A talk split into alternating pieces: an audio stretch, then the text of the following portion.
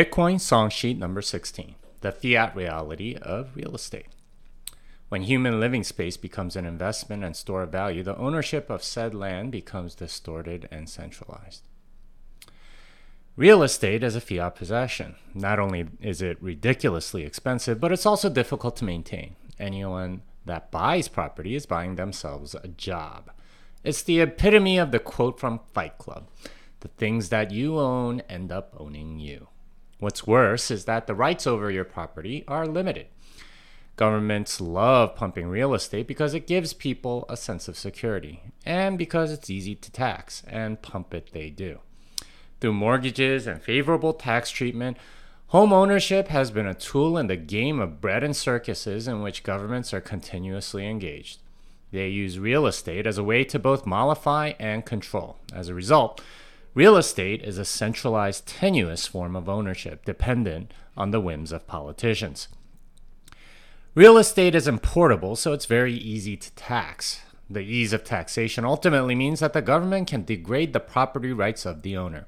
As I will show in the rest of this article, land ownership has been debased and is in many ways the ultimate fiat possession. The authorities get to decide just how far your rights really go, and in many cases, it's not very far.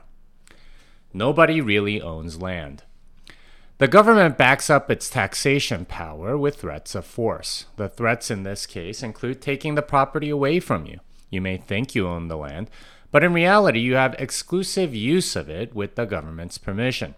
The government can take it away at any time, and on a long enough time scale, they eventually will. Your possession of the land is like a company car. You can use it for as long as you follow the rules, but the possession is tenuous and dependent on keeping the real owner happy. Our real owner, in the case of all real estate, is the government. In that sense, real estate is really a long lease from the government. They're the real owners, and we need permission from them to use the property. As long as we pay our taxes and use the land in a way that's approved, we can use the land. But using the land in a way they don't like means they will take the land away. We have the illusion of possession when in reality it's a rental. Zoning ordinances and eminent domain. Zoning ordinances are a way in which the uh, in which governments restrict what you can do with your property. If land is designated for certain types of use, you cannot use it for anything other than that use. So land zoned for residential use cannot be used for commercial use and vice versa. This changes the value of the land since it gives advantages to certain lots of property over others. Zoning lets authorities pick winners and losers.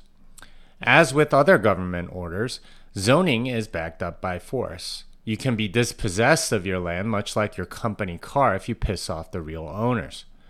What's worse than zoning laws are eminent domain laws, which allow the government to take the land for a fair price. If the government wants to take land away from you, they can for almost any reason. Usually it's for some public good like a highway or an airport. What's been particularly egregious the past 20 years has been the use of eminent domain for economic development. This is the practice of taking away property from one set of people and giving it to another so they can, quote unquote, develop the property in the way the authorities like. Eminent domain is picking winners and losers and is abused on a regular basis. The property rights of the landowner are severely diminished, diminished by this power. Sadly, land rights in other countries are even worse, where property is centrally controlled and given out as political favors. Scarcity of real estate. Yet, despite all these disadvantages, real estate continues to go up in price. Long term, it tends to be a very good investment, uh, outpacing CPI. The reason why is because of the scarcity of real estate when there's extra money coming into the economy, it tends to find its way towards scarce assets. As they say, they aren't making any more land, so it has a tendency to appreciate faster than other things. Furthermore, real estate has, the, has a privileged position in central bank backed monetary systems because there are special loans available for them. Mortgages are treated very differently and have lower rates than other consumer loans.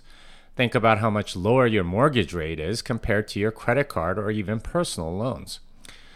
Mortgages add a lot more money to the economy and enlarge the supply of money. Real estate has been and continues to be a large Cantillon winner. Confusion about mortgages. This is, prob- this is probably a good time to clarify something about mortgages. Most people think that mortgages come from someone's savings.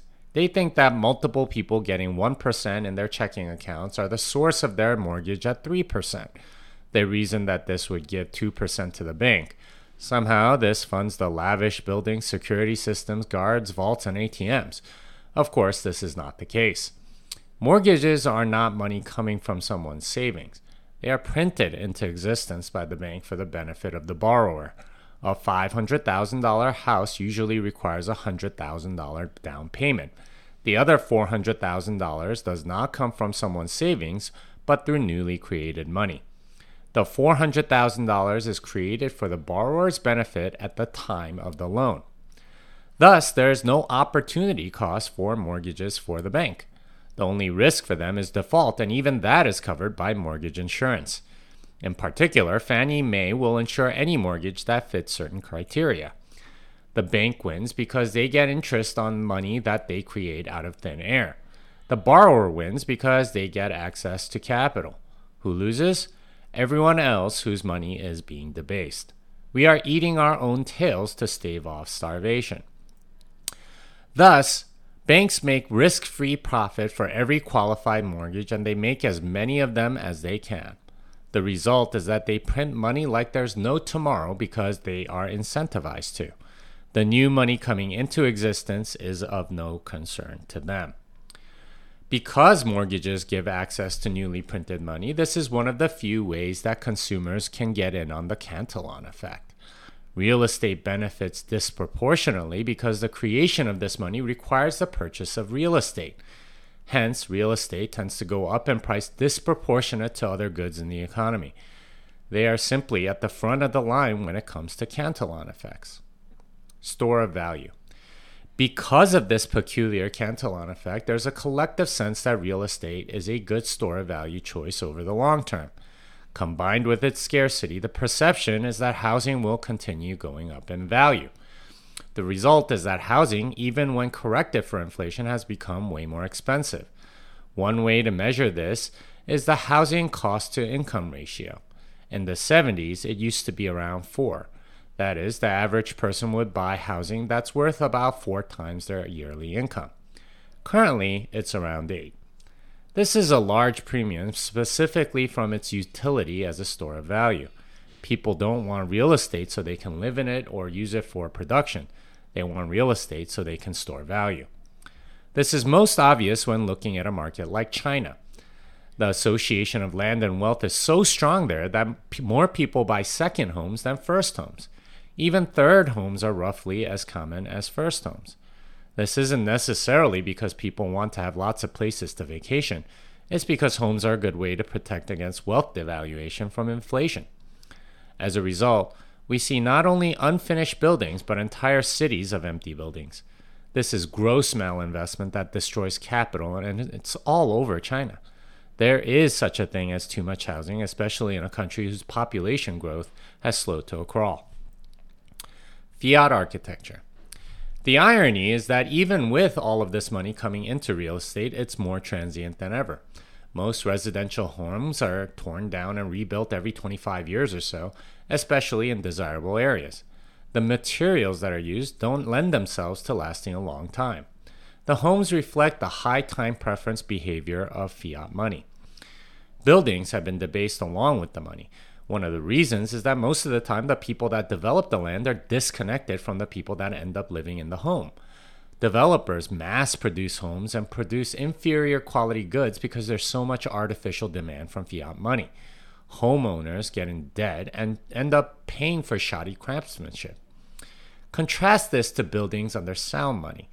There are entire towns in Europe where houses are built of stone and have lasted for centuries. Most homes being built now are unlikely to last anywhere near that long. Bitcoin and real estate. The store of value premium on real estate will likely last as long as fiat money does. Mortgages are politically favored and are likely to continue getting fiat subsidization as long as fiat money lasts. The advantages that real estate gets over the other assets are great and unlikely to disappear under a fiat standard. Under a Bitcoin standard, however, real estate is likely to be cheaper and more affordable. Creating loans for the sake of housing has resulted in house, high housing prices, so that will clearly cease. Also, home buyers won't be able to buy on leverage, which is really bringing future consumption forward. That behavior won't be available because loans will have to come from savings. Interest rates in that case are likely to be much higher, resulting in fewer people buying on leverage. Homeowners will actually have to save and will have lower time preference in their purchases. Instead of frantic building by developers, we're likely to get more custom built homes, which will be better constructed and last longer. Ultimately, this means that the quality of homes will go up even as costs come down.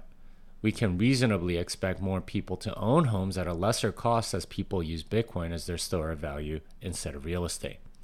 Let's hope this happens soon. 10 ideas coming to real estate. No money down, cash back to buy a condo. Number two, lending your house to a custodian for a 2% return so you can lose your house when they go bankrupt. Three, squatters' rights that mature faster depending on how oppressed you are. 4. Seize property from people who don't wear masks indoors. 5. Private mortgage insurance that requires signing over your firstborn. 6. Eminent domain to take land from fossil fuel proponents. 7. A real estate tax only for men. 8. Smart contract based houses that lock you out whenever Solana goes down. 9. Discount on real estate taxes for putting up one of those in this house we believe signs. 10. Your house will preemptively be taxed for the carbon emissions it's expected to make over the next 30 years.